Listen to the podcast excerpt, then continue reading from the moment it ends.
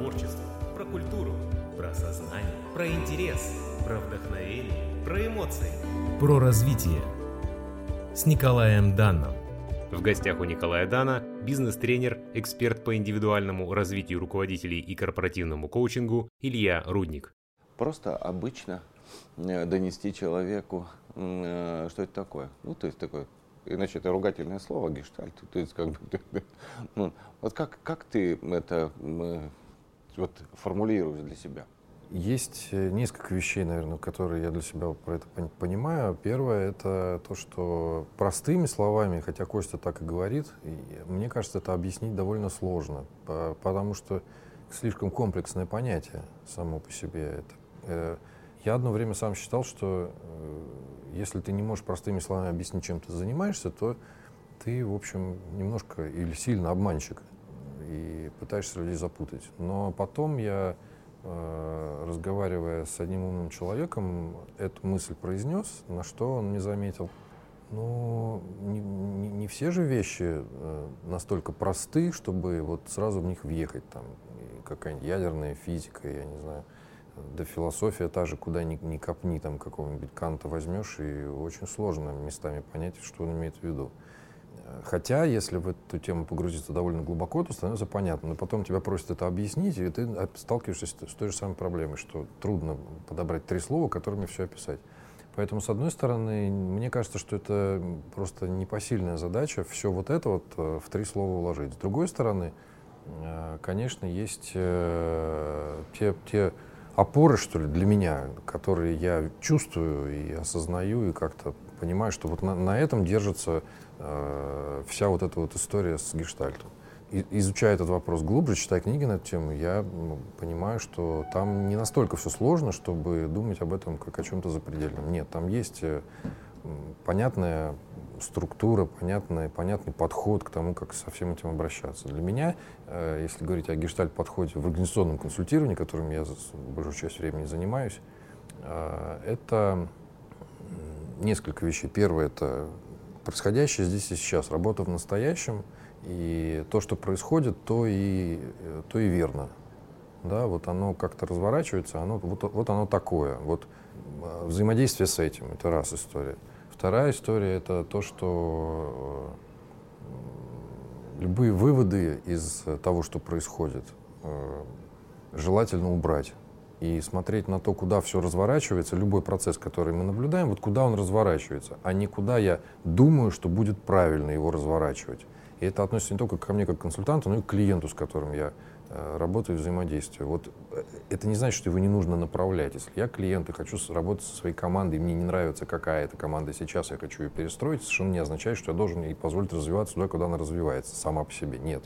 Это говорит о том, чтобы ну, понимать, вот, эти, вот она развивается туда, и она это делает, потому что происходит вот это, такие-то есть тут элементы в этой, в этой системе, такие-то люди, они вот этим интересуются, это их увлекает и так далее. И вот, вот наблюдать это и признавать это, потому что если мы, например, не хотим знать, что у меня в команде, я не знаю, что-нибудь совсем экстремальное возьму там, я набираю людей в команду, которые вроде, вот вчера был разговор тоже, бухгалтеры, они привыкли работать в определенном формате, они не готовы быть клиент-ориентированными. Я набираю бухгалтеров, у меня в, в, в объявлении написано, что я беру бухгалтер. Приходит бухгалтер, а я хочу, чтобы они были клиент-ориентированы. И они поэтому уходят потом сразу. И я, не уделяя этому внимания, продолжаю набирать людей, они продолжают уходить, и я думаю, что это людей нет. На самом деле просто не те приходят, потому что система отстроена другим. При, при, сюда внимание мы даем, и оказывается, что все можно поменять.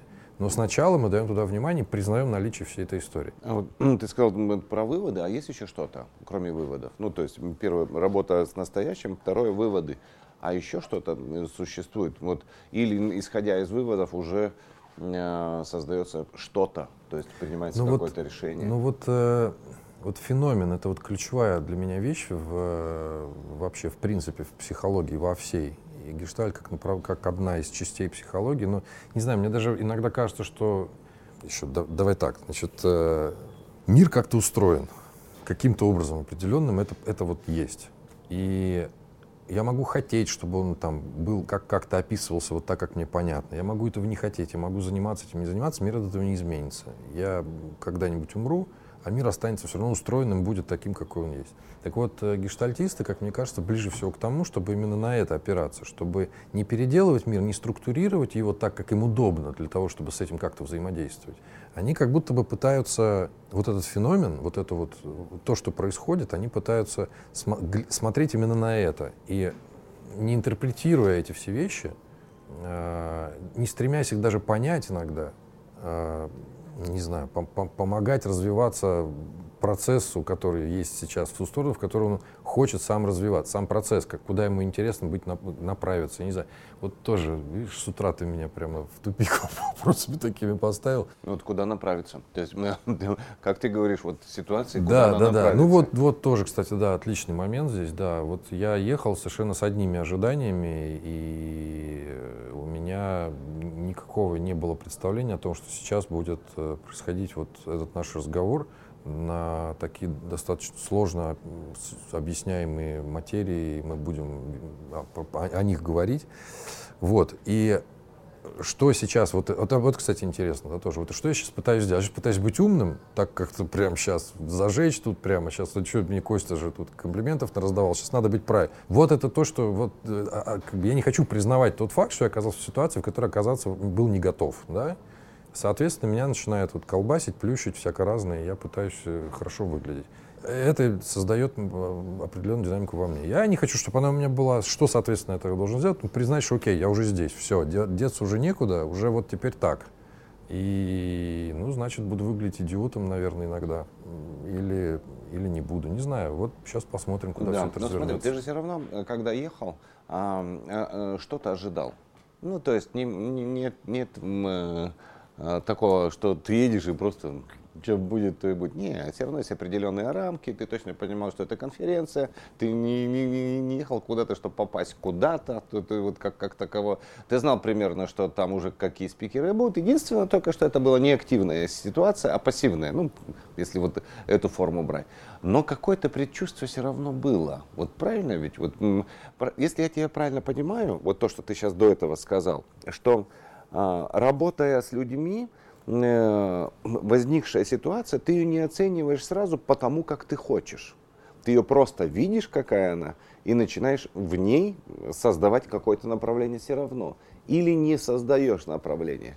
Вот именно как вот э, с командами работать. Смотри, когда работа с командой идет, там, э, как мне кажется, все несколько проще выглядит. Почему? Потому что я со стороны смотрю на всю эту историю, и у меня э, точка обзора, как правило, гораздо лучше, чем у людей, которые в этом участвуют.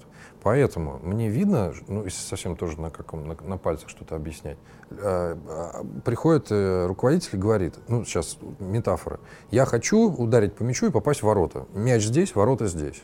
Я говорю, бей. Он бьет, я вижу, что он э, не, не то чтобы бьет не по мячу или там летит мяч не туда, а он вообще сажает картошку. И то, что я в этой ситуации делаю, говорю, Помнишь, ты говорил, что ты хочешь мечом попасть в ворота. Объясни мне тогда наличие лопаты в твоих руках и ее вкапывание в землю. Если это на, на, на фактах, на, на том, что происходит, например, на, на совещаниях, там, в работе, он говорит, э, я людям объясняю по сто раз, что им надо сделать. Они говорят «да», и после этого делают что-то другое. И совершенно не то, что я от них жду. Я говорю, отлично, давай пойдем на твое совещание, ты им скажешь, я со стороны на это посмотрю, потом мы это обсудим. Говорит, хорошо я прихожу, и что я наблюдаю? Что большую часть времени э, он занимается размазыванием э, своих сотрудников по стенам помещения, объясняя им, как они неправильно работают, как, какие они плохие, что у него другие ожидания, которым они не соответствуют. Мы возвращаемся, говорю, скажи мне, как ты поставил им задачу, мне теперь объясни. Он начинает что-то рассказывать, я говорю, вот, вот это, вот это и вот это ты мне сказал. Он говорит, этого не может быть, и, и вот у нас начинаются такие вот истории. Мы, в следующий раз мы ставим камеру, он на это смотрит там, и, и удивляется тому, что ну, вот такие какие-то истории. То есть а, я при этом понимаю, что у него есть направление, у него есть вектор развития. Он хочет делать вот это, вот это, вот это, но не делает. Он думает, что делает, но не делает. Ну вот так как-то. Там некая эмоциональная история больше всего присутствует, недовольство, да, вот это все. Это, как бы к гештальту это относится как э, момент, что не в данном моменте, да, прошлое перетаскивает и тому подобное. Так ведь вот это же вся каша. Вся это... вот эта вот история, вся может э, вполне себе там э, очень активно развиваться. Если мы говорим про эмоциональный пласт, который, кстати, в организациях очень часто игнорируется, да, то вот опять же я рассказывал вчера на, на одном из мероприятий, вместо подго- заготовленного сценария у нас все пошло совершенно в плоскость, ну так назовем, психотерапевтическую, Э, в работе с командой просто потому, что люди нашли возможность и готов, готовы были на вот этом мероприятии, почему-то так сложилось, э, высказать э, свои эмоции. Как они не пришли, не стали высказывать, просто один человек робко заметил, что вот тогда было как-то не очень комфортно. Я задал вопрос, а что это значит, и там пошло вот это вот все выплескивание. В результате мы два дня разбирали именно то, что сотрудники Э, про свои ранения рассказывали, которые нанес им руководитель. Даже не про работу, не про то, что они где-то там не договорились о чем-то, а про то, что им просто больно. То, что он делает, это им болезненно. Вот об этом была речь. И как это повлияло на организацию, ну, очень позитивно в данном случае, потому что руководитель оказался готов с этим быть и это выслушивать. Ну, вот.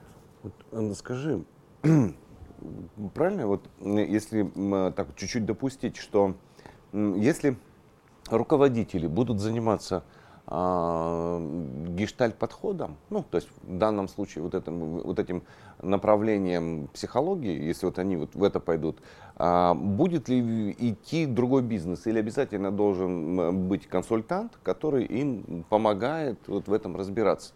Ну, к примеру, да, вот сейчас есть несколько предпринимателей, которые здесь как-то внедряют в, своей, в своем бизнесе гештальт-подход то, э, на твой взгляд, уже вот как бы будучи тем, кто консультирует, э, выгодно ли э, предпринимателю начать заниматься вот, это, вот этой формой исследования себя по гештальт-подходу?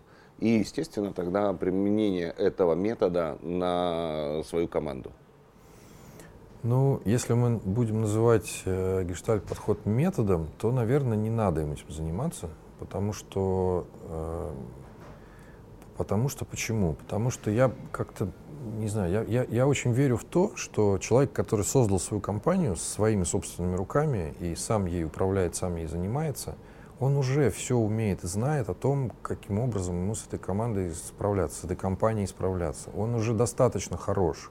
И если мы говорим именно о методах, то мое мнение, что лучше изобретать собственные, пускай их кто-то изобрел уже до тебя, но если ты изобрел что-то сам самостоятельно своими руками, это все прощупал, это будет работать. Если ты взял с какой-то книжки и начинаешь как-то вот пытаться здесь вот использовать, прямо там, прям так, как там это написано, эм, я не наблюдал хороших примеров того, как это ну, вот, работало прям качественно. То есть я знаю людей, которые берут много чего читают, из этого компилируют что-то свое и делают. Тоже нормальная история. Но вот взять и в лоб применить какой-то метод, мне кажется, не очень хорошо. Но если мы говорим опять-таки про более глубокий пласт, про философию скорее, про а, мироощущение, основанное на, то тогда, наверное, да, это имеет все смысл. Но опять же, это не, не то, что будет... Вот сейчас я прочитал книжку по гештальту и пошел там да, что-то в своей организации ворочать. Ну, мне кажется, что это приведет скорее к проблемам, чем к хорошим результатам. Опять-таки,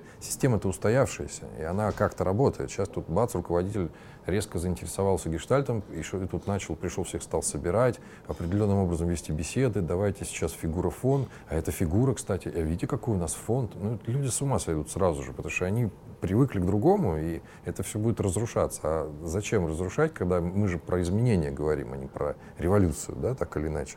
Поэтому, э, если, когда меня спрашивают, а сделать ли нам в организации гештальт подход, я так как-то пытаюсь отползти от этой истории, потому что мне кажется, что у ребят очень серьезные трудности, и они реально не знают, что делать, и, и настолько все сейчас прямо уже гореть начнет уже прямо. А я не пожарный, я не умею справляться с синим пламенем, это не моя работа просто. Там нужен, наверное, человек скорее, который настроит, ну, как чаще потом оказывается, бизнес-процессы, например, какой-нибудь хороший менеджер, который вот раз, два, три умеет вот это все настроить, и все будет сразу хорошо. А гештальт в, этом, в этой ситуации даже и не нужен. Я вообще считаю, что не надо звать консультантов туда, где можно без них обойтись. Ну, прям не надо этого делать. Потому что они придут со своим уставом и начнут вам там что-то вгонять свои какие-то чопики не в те места, и будет не очень. Как ты э, завершаешь с людьми процесс? Ну, то есть, например, один момент подойти, и понять, что вот этот человек копает здесь лопатой, ты ему объясняешь, что давай мы с тобой перейдем на мячик, ну, то есть вот и, и будем бить. Потом. Это важный момент, кстати, что давай перейдем на мячик, я не говорю. Я его спрашиваю, что ты же хотел это, а делаешь это. Ага. Объясни, ну, есть как-то? Да, то есть И он, может сказать, выбрать лопату. Я вообще все понял, мячиков не надо. Вот, главное, вот моя лопата, я хочу это. Такое тоже бывает, да. Прости, перебил. Да-да-да. И вот как ты завершаешь потом? Ну, то есть это один момент, один случай. Ты как консультант дал вот это направление, ну, выбор у человека получился, да. А потом, то есть он становится твоим постоянным клиентом, или э, ты понимаешь, что все, пора отсюда уходить, э, я сделал ту работу, дальше там или менеджер, или кто-то, или ты понимаешь, что нужно это все пролонгировать для того, чтобы развивалась компания, то есть ну, какие-то новые переходы были. Мне всегда очень неловко быть человеком, который экспертно оценивает, надо ли еще мне тут оставаться и помогать дальше что-то делать. Я очень верю в то, что человек, который понимает, э, чувствует, я не знаю, что, какое еще здесь слово подобрать, ценность нашего взаимодействия, он э, тогда возьмет, сколько ему надо, и дальше будет сам. А потом еще возьмет, если надо, и опять потом дальше сам. Поэтому э, я вот э, свою как, какую-то, как это назвать, свое представление о том, что возможно в этой ситуации сделать, что я могу предложить, я, конечно же, обязательно это рассказываю. Если я вижу, что вот здесь вот я мог быть полезен вот этим, вот этим, вот этим, я об этом говорю.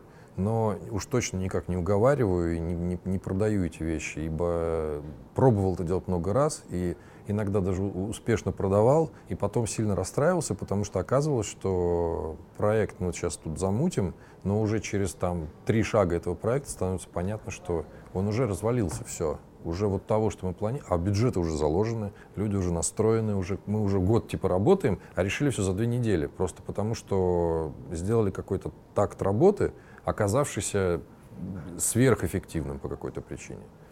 Вот так как-то. Поэтому, у меня, да, бывали проекты, что мы вот давай сейчас сессию, а потом вот с этим, с этим и с этим мы еще по 10 сессий индивидуально проработаем. Мы садимся в эту командную историю и выходим из нее с пониманием, что один человек увольняется, с которым я должен был работать после этого. А второй говорит, что да, я буду с тобой дальше работать, но не на эту тему.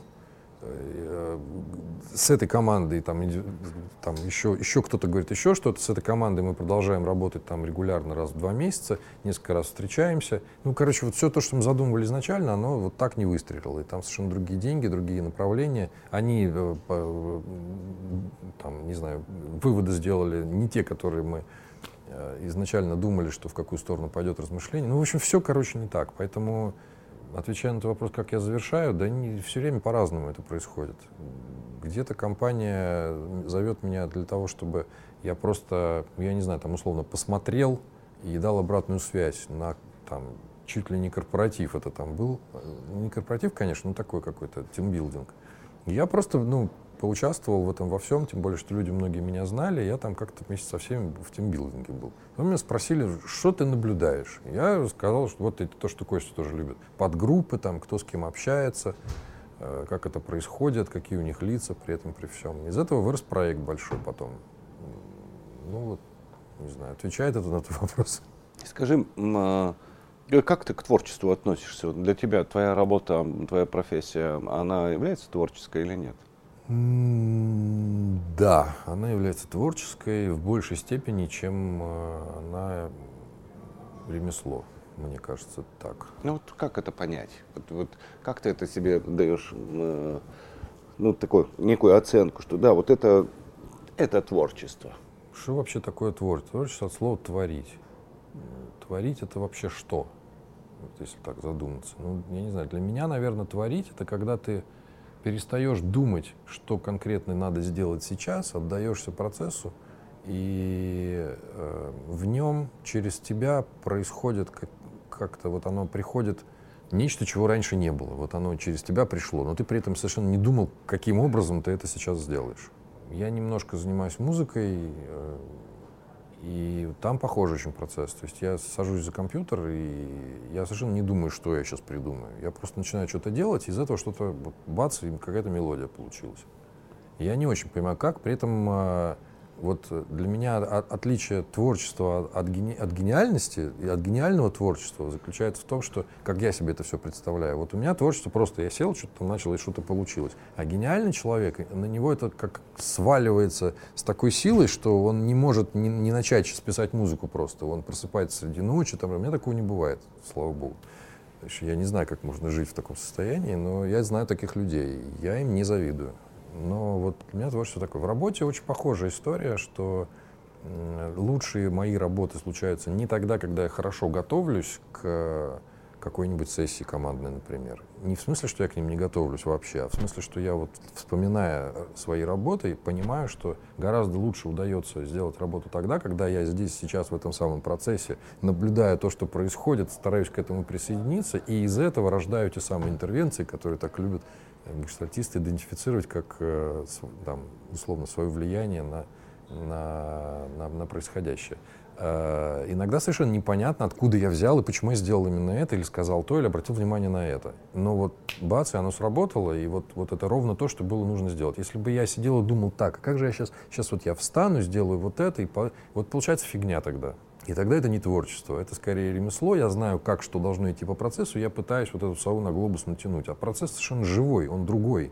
Он не про то, что там в схеме написано, он как-то разворачивается в другую сторону. Мы думали, что будет сейчас, э, ну, то, что я уже рассказывал, да, что мы сейчас будем разговаривать про стратегию, а оказалось, что стратегия, она э, важна, но не сейчас. А сейчас важно другое. Сейчас важны эмоции сотрудников, которые чувствуют себя ранеными. Все, хоть ты что делай. Никакая стратегия уже, все, до свидания. Вот ты разделил вот эти две вещи сейчас, э, как э, ремесло, когда я как инструментарий какой-то получаю, да, и это внутренняя некая искра, которая э, не угасает и дает возможность там, начать что-то делать, и она проявляется. Поймать командную работу и в ней что-то проявиться. По ремеслу более-менее понятно, что есть книжки, есть как какая-то последовательность изучения, ну, это в любом ремесле, то есть она уже как бы проработана. А вот как вот эту искру-то э, зажечь, что сделать с этим? Вот, например, начиная с самого раннего детства, вот как ты видишь, как ее можно воспитать, как ему дать? Или это чисто врожденная история и все?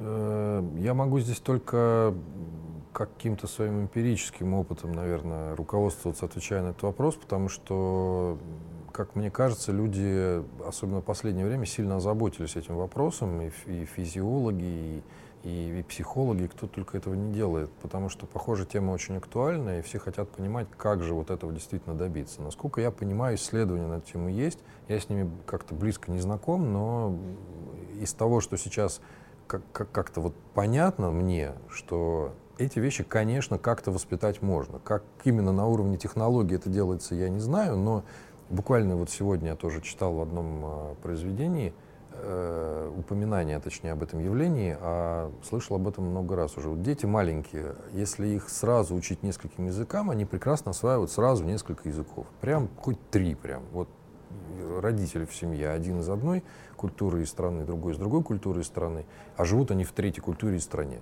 И прекрасно ребенок осваивает и русский, и английский, и китайский, и, все, и нормально. Взрослому человеку для этого требуются какие-то гиперусилия в большинстве ситуаций, и для большинства взрослых это проблема.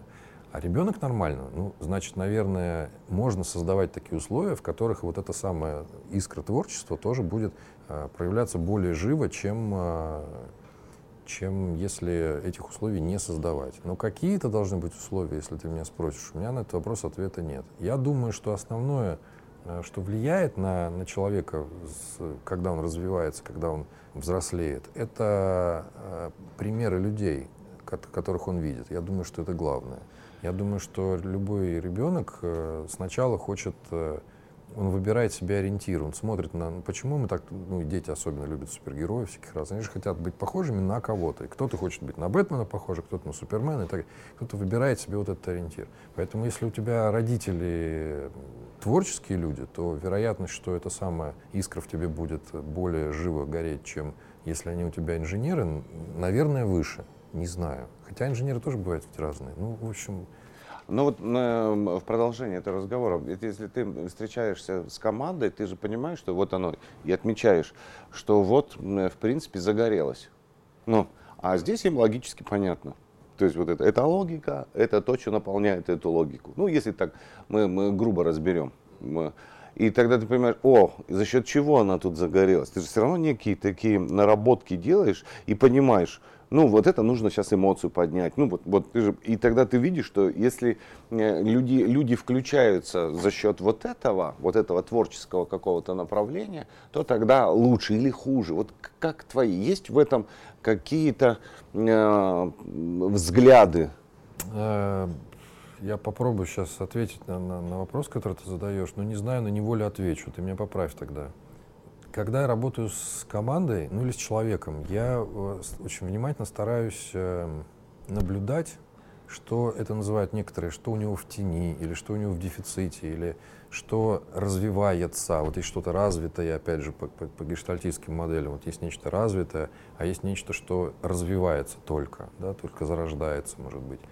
Я пытаюсь вот это увидеть. есть команды, в которых очень рационально все, слишком рационально. И они, как я делаю предположение для себя, если они настолько рациональны, то их эмоции, они тогда где? И они о чем? Вот начинаю я думать тогда об этом, пытаюсь это наблюдать.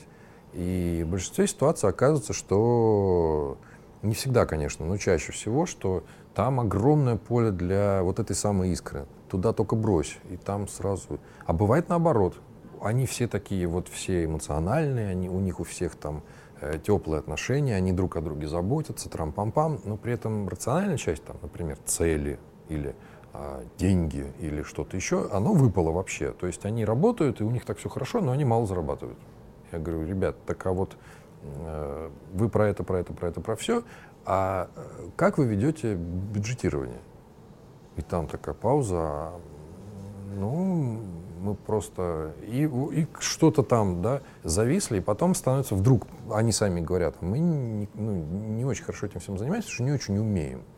А у нас вот был человек, который э, этими вопросами озадачивался, но он э, год назад нас покинул, и с тех пор у нас э, стали, в общем, проседания в финансовых вопросах. А нового мы найти не можем, потому что все, кто приходят, они на нас смотрят и не очень хотят с нами взаимодействовать.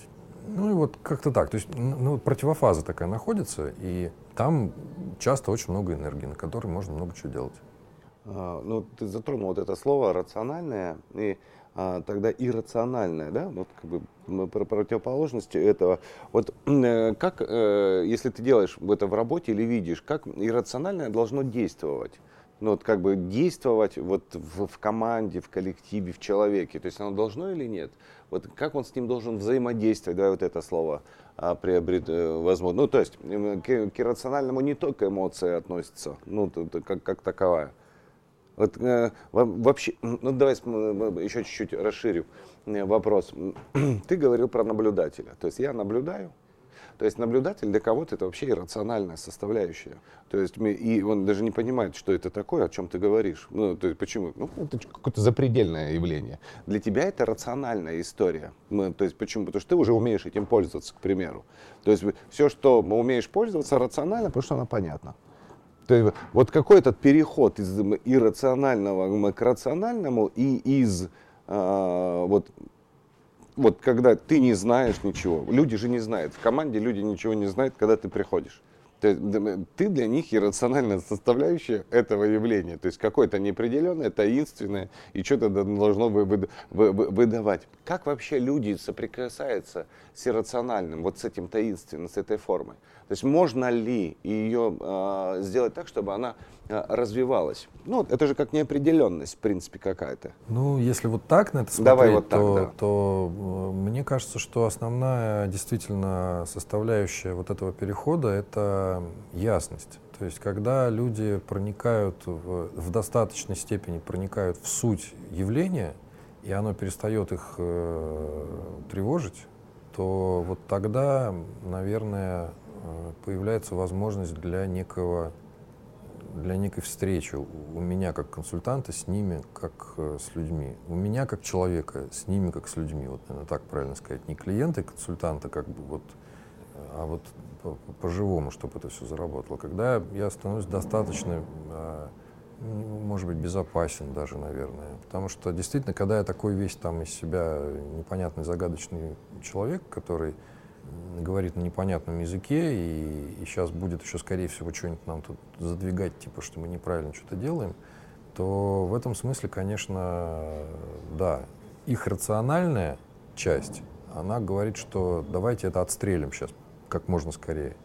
А иррациональная часть, она, наверное, беспокоится, и вот это беспокойство, наверное, первостепенная, наверное, одна, одна, одна из первостепенных задач в такой ситуации, это вот это самое беспокойство, э, разрешить как-то его, снизить его уровень. А этому способствует ясность. То есть я стараюсь э, как можно более точно и понятно людям объяснить свою роль, например, там, или то, что происходит сейчас э, между ними, например, я часто объясняю такие вещи, они сами этого не, не понимают, не осознают, не хотят самое это главное осознавать. Ну там, я не знаю, у меня был, была ситуация, когда вдруг странным образом оказалось, что люди э, конфликтом называют ругань.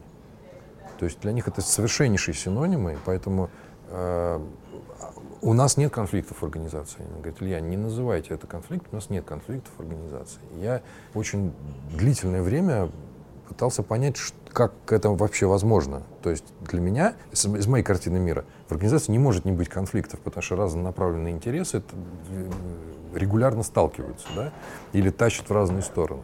Они говорят, а потом вдруг оказалось в одном из разговоров, что они просто ругань, это вот и конфликт, это одно и то же.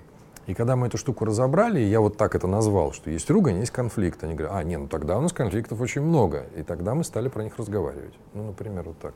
И вот это как раз, мне кажется, о том, о чем ты говоришь. Вот из, из иррационального, что у нас нет конфликтов, как бы как переход в рациональный, когда вещи названы чуть по-другому. Вот эта ясность случилась, и переход тоже случился. Ну, вот так как-то. Скажи, кто такой наблюдатель? Вот с твоей точки зрения э, и твоего понимания, твоего мироощущения, мировоззрения.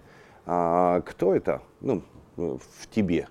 И как он развивается? То есть вот, вот наблюдатель. И как он развивался? Когда ты с ним познакомился?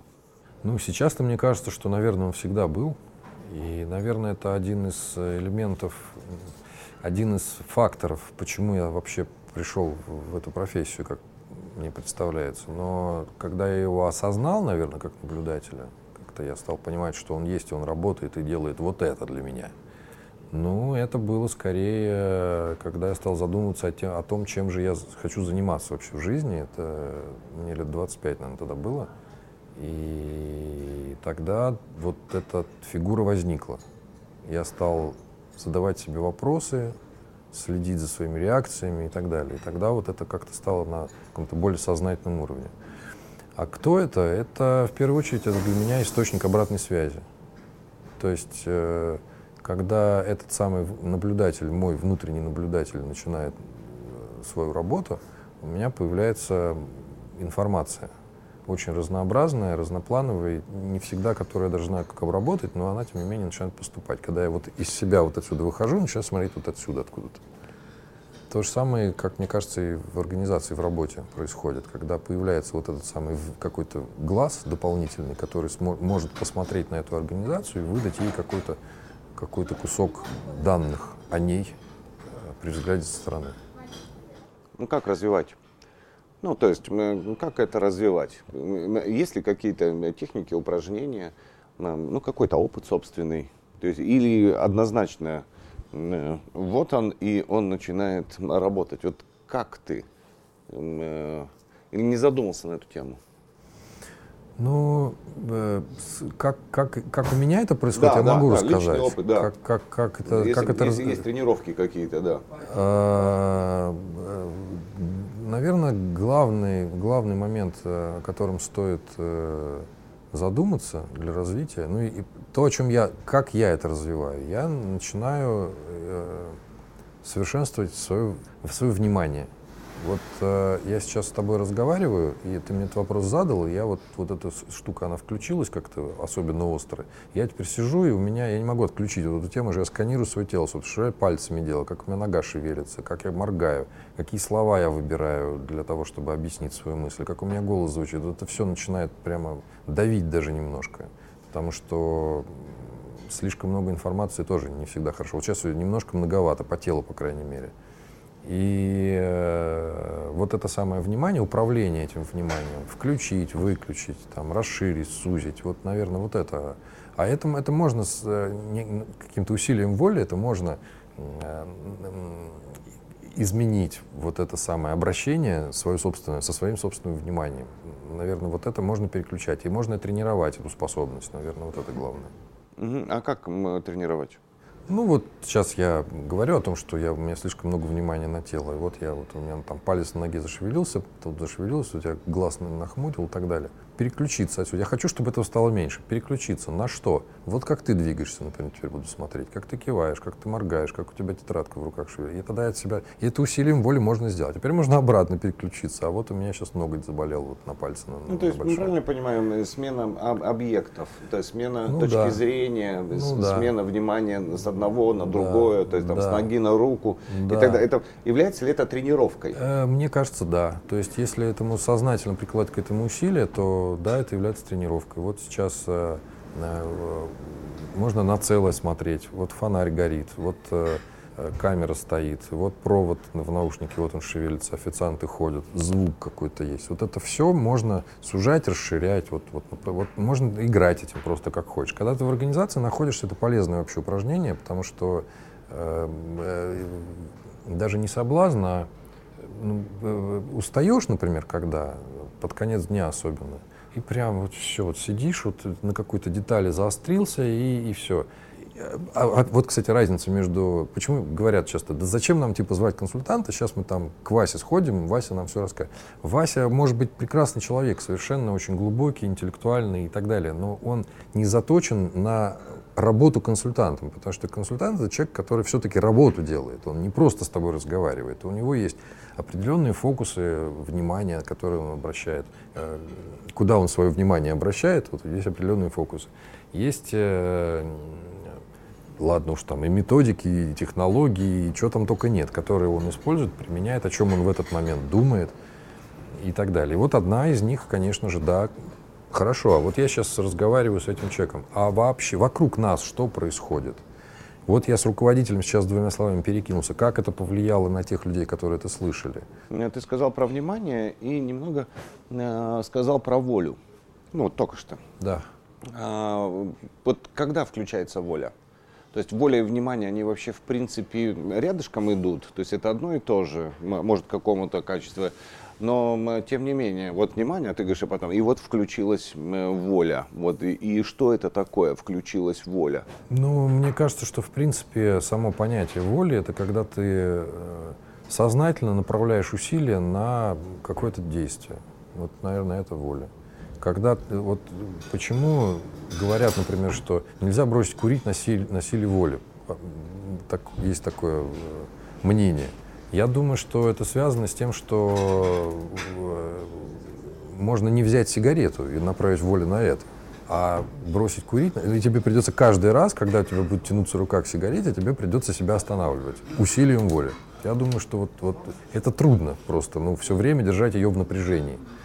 Поэтому, наверное, тут вопрос э, в том, чтобы бросить курить, это не в том, чтобы вот эту свою волю, пускай она даже какой-то нечеловеческий размер имеет, но она все равно конечна. Значит, на что-то где-то, наверное, ее может не хватить. Поэтому, наверное, бросать курить надо по-другому. По крайней мере, мне это удалось не так сделать. Я просто переосмыслил свое отношение к этим вещам, и это, ну, получилось. У меня получилось так. Но я знаю людей, которые не могут этого сделать годами, поэтому. А вот то, о чем ты говоришь, да, что ну да, то есть переключить внимание с чего-то на что-то, можно это делать усилием. Можно это без воли тоже делать на автомате уже, когда это начинает работать, как, э, как вот мы машину водим. Как, когда ты только учишься, тебе нужно э, научиться переключать, крутить руль и так далее. А усилие воли, кстати говоря, при вождении автомобиля, особенно человек, который никогда с этим не сталкивался, вот ну, на переднем приводе, например, когда машина пошла юзом, надо не тормозить, а нажимать на газ. Вот для этого нужно усилие воли, чтобы себя как-то пересилить и сделать то, что, в общем-то, сейчас кажется странным, иррациональным, может быть, даже. Но это сделать нужно, потому что иначе улетишь. Ну вот так как-то. Мы говорили про философию гештальта. На твой взгляд, каких есть ну, три таких основных критерия или основных показателя э, э, вот этой философии? Какие основные? Вот, ну, знание их дает направление или хотя бы такое уже путь в изучение э, гештальт, гештальта. Вот каких-нибудь три. Вот на твой взгляд, что они, э, это, вот это, вот это, это ключи, ключи к этой философии на, на твой взгляд? Это мне надо, надо, надо прям соображать. Первое, что пришло в, в отклик на твой вопрос, это э, то, что сработало сегодня, не сработает завтра. Не в смысле, что этого не произойдет никогда, а в смысле, что нужно быть к этому готовым. Потому что завтра будет э, другая система, другое все будет завтра. Поэтому ожидать, что то, что сегодня мы создали, будет также успешно работать завтра, с точки зрения, как мне кажется, гештальт подхода, это несколько наивно ожидать этого. Вот, наверное, первая история. А, вторая история про э, широту охвата. То есть всегда есть э, что-то большее, чего мы не учитываем. Даже если нам кажется, что мы охватили все, все равно есть что-то, что мы не учитываем. Это, с одной стороны, большое счастье знать об этом, а с другой стороны, большая проблема, потому что руки опускаются иногда, думая о том, что все вообще бесполезно. Но это не так, конечно же. Но помнить о том, что есть всегда есть нечто большее, и в любой ситуации к этому большему можно обратиться и получить оттуда дополнительную информацию, дополнительные возможности для для того, чтобы ситуация изменилась, например, и так далее. Вторая такая вот, наверное, вещь. А, что третье? Третье, наверное, это то, что сейчас вообще не оригинальную вещь скажу. Э, любая проблема связана с человеком. Ну, то есть все, что...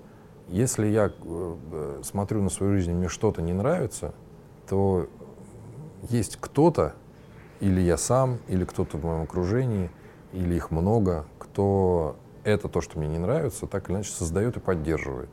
Поэтому, э, ну, если, если хочется изменений каких-то добиться, нужно сначала понять, каким образом та ситуация, которая мне не нравится, кем из людей, каким образом она поддерживается. Вот, то есть, ну, сетовать на то, что, ну, там, не знаю, как это часто же бывает, вот день не удался, условно, это ну, как мне кажется, не, не ответ. Ну, то есть хочется себя так успокоить иногда уже, да хрен с ним уже, все, ладно, день не задался. Но на самом деле дело не в дне, а дело в том, что есть нечто живое, живое это люди, мы, и это самое живое, оно вот выстраивается каким-то образом сейчас вот так, что тебе это не нравится. Ну вот, если хочется разобраться, то да, надо на себя посмотреть, на людей посмотреть, попытаться понять, каким образом эта ситуация сложилась, не интерпретируя при этом. Я не знаю, ответил ли я на твой вопрос. Да, да, отлично. Uh, давай будем мы завершать потихоньку. Uh, но uh, мне очень нравится наш сегодняшний с тобой разговор. Ну, я его сравниваю, анализирую с предыдущим, когда мы брали предыдущее интервью с тобой.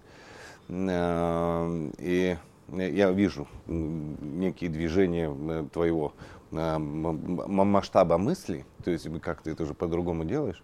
И в связи с этим у меня есть тебе такой, как бы, с одной стороны, очень простой вопрос, ну, как бы такой банальный на, на самом деле. С другой стороны, э, мне кажется, что он как раз э, самый трудный, вот, э, чтобы можно было как-то просто это объяснить. А, все озабочены, вот как бы вот с самого рождения, о том, кем человек будет – ну, то есть вот ребенок рождается, и мы понимаем, что э, детский сад, школа, институт, и он выходит на рынок труда. Ну, то есть вот, все, весь путь, больше нет. То есть вот мы, это разные дорожки, частная, или это там интернат, или еще что-то, но да. суть одна. Вот она. Да. Есть. И вот в этом поле или э, в этом, на этом рынке труда, то есть человек должен прийти с каким-то потенциалом, он должен, он должен кем-то туда прийти. Ну, то есть для того, чтобы на рынке там, себя продавать там, или на рынке что-то приобрести или э, что-то предложить. Другими словами, это называется самореализация. То есть найти на рынке труда свою а, реализацию. Вот как а, сделать так, чтобы самореализация, вот это слово, а, возникла, вот на твой взгляд, в применении метода гештальт? Вот как бы вот, подразумевает ли гештальт это? Или он только берет во внимание, знаешь, ну вот как бы частично здесь, частично здесь, а не целиковая история? Вот скажи, пожалуйста.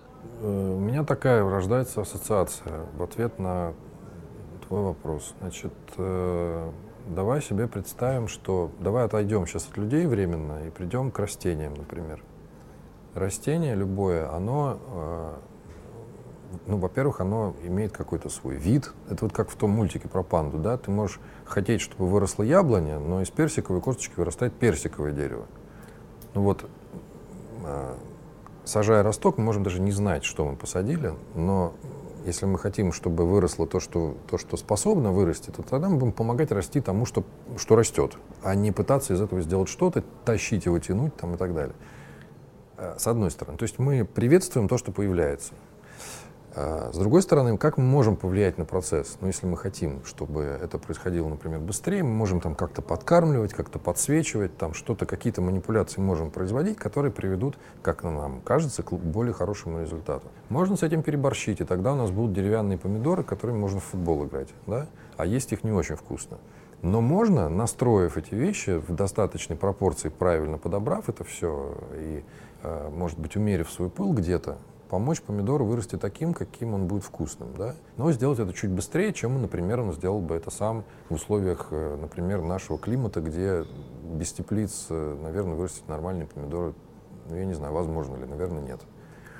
Например, вот так. Теперь давай на детей посмотрим. Вот что делают родители обычно, и хорошо это или плохо, опять-таки, время покажет, но по факту то, что, по крайней мере, я наблюдаю, у меня самого ребенка 15 лет, сейчас 16 будет, и родители, они, конечно, мыслят категориями такими, что ребенок должен по жизни быть устроен, что называется. То есть, соответственно, он должен обладать определенными, определенным набором характеристик, которые, как мы думаем, ему в будущем помогут таки быть устроенным и даже, наверное, самореализоваться, хотя об этом думают э, далеко не все родители, а я даже, мне кажется, меньшинство.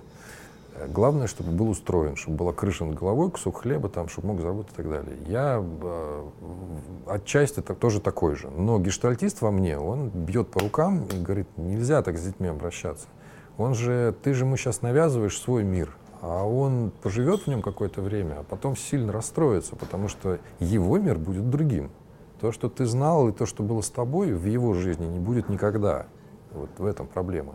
Поэтому я очень стараюсь изо всех сил, всех к этому тоже знакомых призываю, сначала думать о том и стремиться помочь этому самому ребенку, понять, ему понять, самому ему, кто он такой сначала, что ему нравится, что ему не нравится, как ему э, больно, как ему страшно, как ему радостно, какие у него, чем он увлекается. Может быть, он ничем не увлекается, пускай он про себя это знает, что сейчас у него нет никаких увлечений и ничего страшного в этом нет. Да, многие думают, что почему-то, что если он в десятилетнем возрасте у ребенка нет никаких увлечений, то это проблема.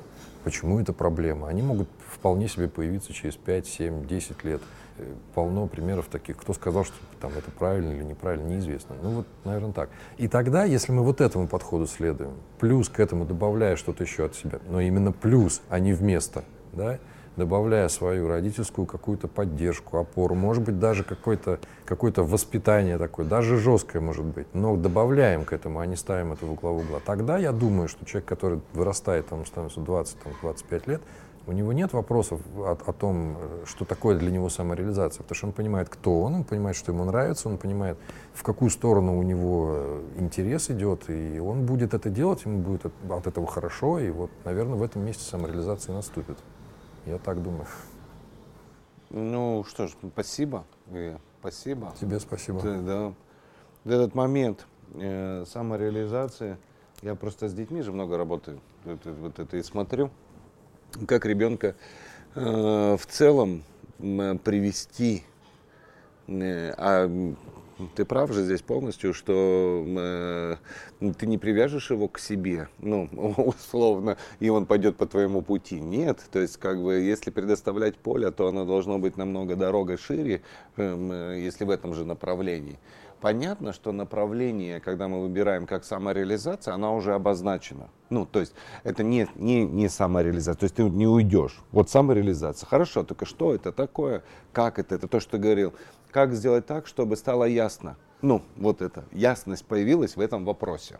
То есть как, как к этому подготовить? Как сделать так, чтобы а, ребенок там, к 25 годам, если брать то, что ты сказал, он уже э, были несколько направлений, в которых бы он хотел. При этом у него была какая-то базовая такая вещь, как там ремесло может быть какое-то. То есть такой минимальный набор, с которым он может стартануть, не огромный пакет. Я потому что иногда со студентами еще общаюсь, понимаю, что там процентов 50 а, это папа и мама которые дали им, и а, дети им отдали 5 лет жизни, понятно, что они получат отчасти наработку вот этого навыка. Ну, он хоть как там что-то будет.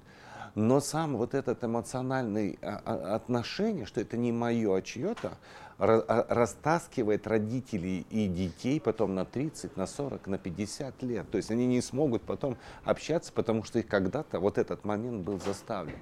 Если родитель хочет, чтобы вот этого заставления не было, то есть понятно, что нужно создать какие-то условия, чтобы ты был другом, ну, и ты двигался вместе, а, понимая и выбирая его направление, его путь, понимая, открывая его как-то таланты, чтобы вот так вот потихонечку давать ему э, чувствовать, что вот в этом есть.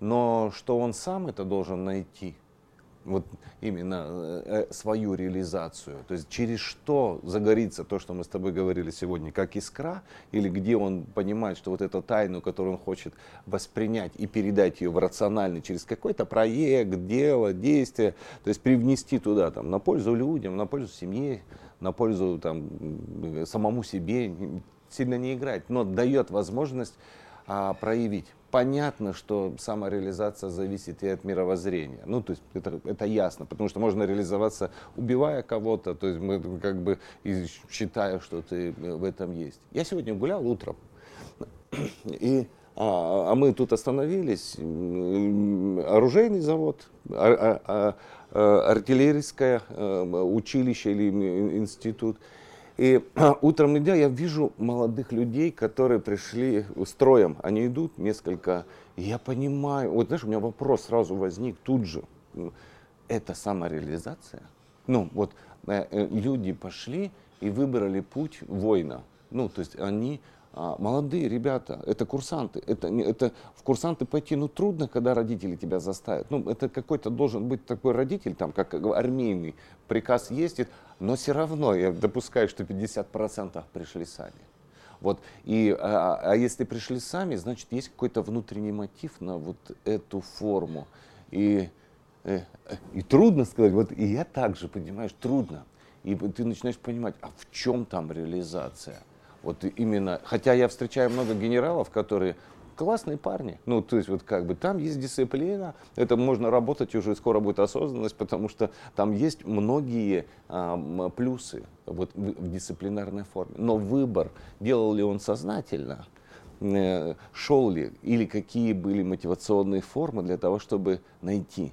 Почему я об этом говорю? Потому что э, я думаю, что это из своей практики видел, что люди, приходя на работу, боятся уволиться и не находят там самореализации, а просто выполняют определенную функцию, потому что они а, боятся выйти вот из этого э, состояния помещения. Ты знаешь, что тоже интересно, о чем э, подумать?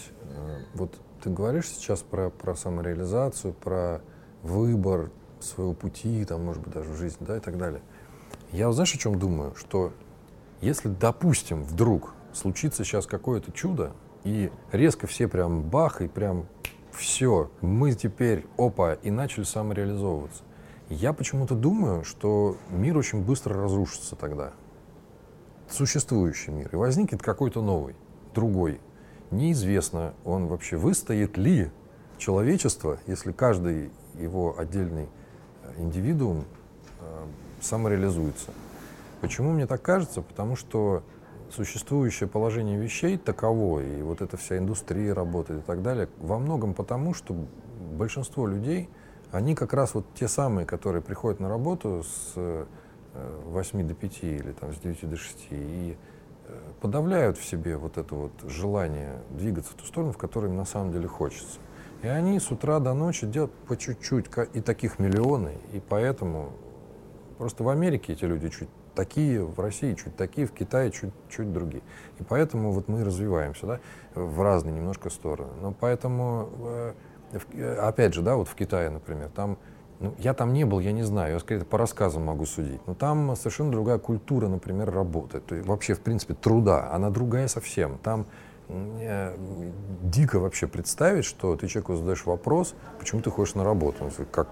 Потому что это вот потому что это моя работа, я ее делаю. А у нас ответов, например, в России может быть масса, потому что меня родители отправили, потому что там э, так правильно, потому что все мои деды там и так далее работали на этой работе. Ну, есть какие-то объяснения. Кто-то не задумывается, что работает работа, и все. И это мое место, я так, так сложилось, и я вот в этом живу. Поэтому, э, может, я вот просто задумаюсь о том, а всегда ли хорошо, всех вот в эту сторону направлять, вот так, если глобально взять, например. И у меня нет ответа на этот вопрос, хорошо это или нехорошо. Это будет по-другому совершенно точно, и к чему это приведет, не знаю. Но если ты спрашиваешь, например, меня, какой подход мне ближе, то, конечно, такой. Я думаю, что человек вообще э, в норме, он должен быть счастливым, он должен ощущать себя счастливым. Если для этого ему нужно самореализоваться, конечно, это прекрасный способ сделать себя счастливым. Кому-то, может быть, это и не нужно. Он по-другому счастлив. Он вообще про работу не думает. Куча же есть людей, да пофиг ему, есть хлеб и ладно. А вот отношения — это проблема. У, все.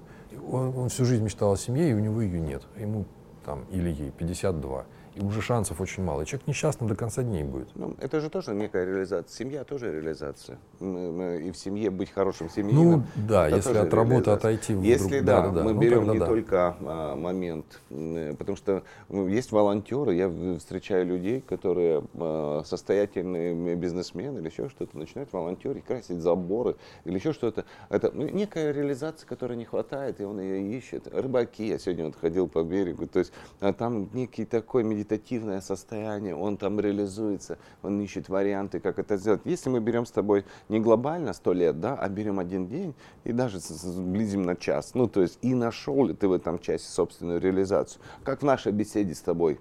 То есть нашли ли мы э, эту а, тему, то есть увидели ли мы себя и смогли ли мы там, внести что-то новое, интересное, и получилась вот эта реализация. Да, тогда да, вот оно. Если мы снизим и увеличим, но отвечая на твой вопрос, вот как бы, который ты сейчас сказал, я тебе могу сказать, что я смотрел на детей и очень много, а, на маленьких, и я видел, что они все счастливые.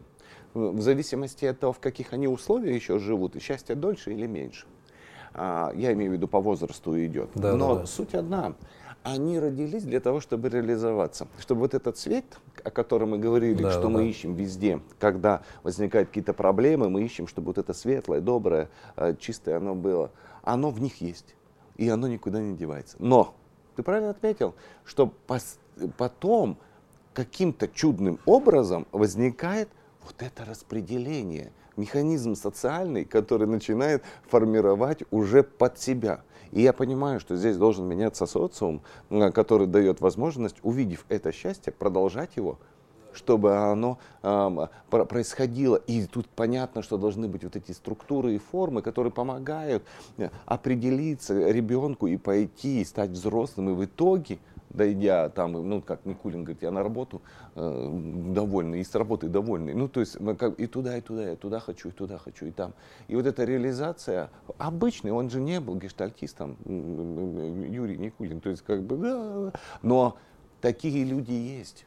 Вот мне опять же, почему вся эта история с гештальтом очень в какой-то момент э, стала симпатична, потому что э, она не надстройка как бы. Это вот то, о чем ты говоришь, да, есть множество людей, которые разделяют эти принципы и подходы, не зная о них ничего. Вот в чем штука. И то есть э, ребята, которые весь этот гештальт изобрели, придумали там и так далее, по сути все, что они сделали, они попытались, как мне кажется, описать вот это самое настоящее, не придуманное кем-то там, что какие-то модели, схемы и, и подходы и прочее. Они попытались объяснить то, что вот реально есть.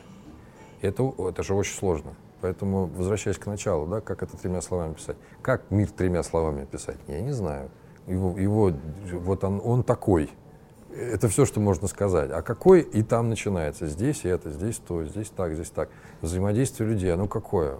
Ой, там столько всего разного. А, а развитие детей, ой, там столько всего разного. Гештальтист на это смотрит, а как оно сейчас устроено? И что мы из, из понимания, из наблюдения этого устройства, какие мы можем для себя извлечь э, какие-то, не знаю, полезные вещи для того, чтобы с этим еще лучше научиться взаимодействовать. Вот такое что-то. Да, если вернуться еще э, раньше, когда мы начали, э, перед разговором мне было понятно, что мы будем с тобой говорить. Ну, то есть не тебе, не мне. Я, у меня ориентировочно это только да. было. То есть, исходя из предыдущего опыта, оно всегда так, взаимодействие с тобой и так далее. А, но я увидел ключевое слово, которое нам дало сейчас все раскрыть. Это ясность. И мне кажется, что оно является фундаментальным. Ну, такое, если тебе что-то либо ясно, ты уже знаешь, куда двигаться. То есть вот пока не ясно, это все в потемках. И вот мне кажется, такое простая, мы, пусть это будет метафора, но для гештальта она очень подходит. То есть вот когда э, тут ничего не ясно, но мы привнесем сюда некую ясность, и, и мы поймем, куда дальше идти. То есть, ну, поймем вместе, потому что это же ваш собственный свет, ваше собственное понимание ваша собственная ясность. Ну, как бы, вот это как бы, вот это, мне кажется, это такое ключевое, то, что сегодня родилось. Да, я согласен. Спасибо. Спасибо тебе. Про творчество, про культуру, про сознание, про интерес, про вдохновение, про эмоции, про развитие. С Николаем Данном.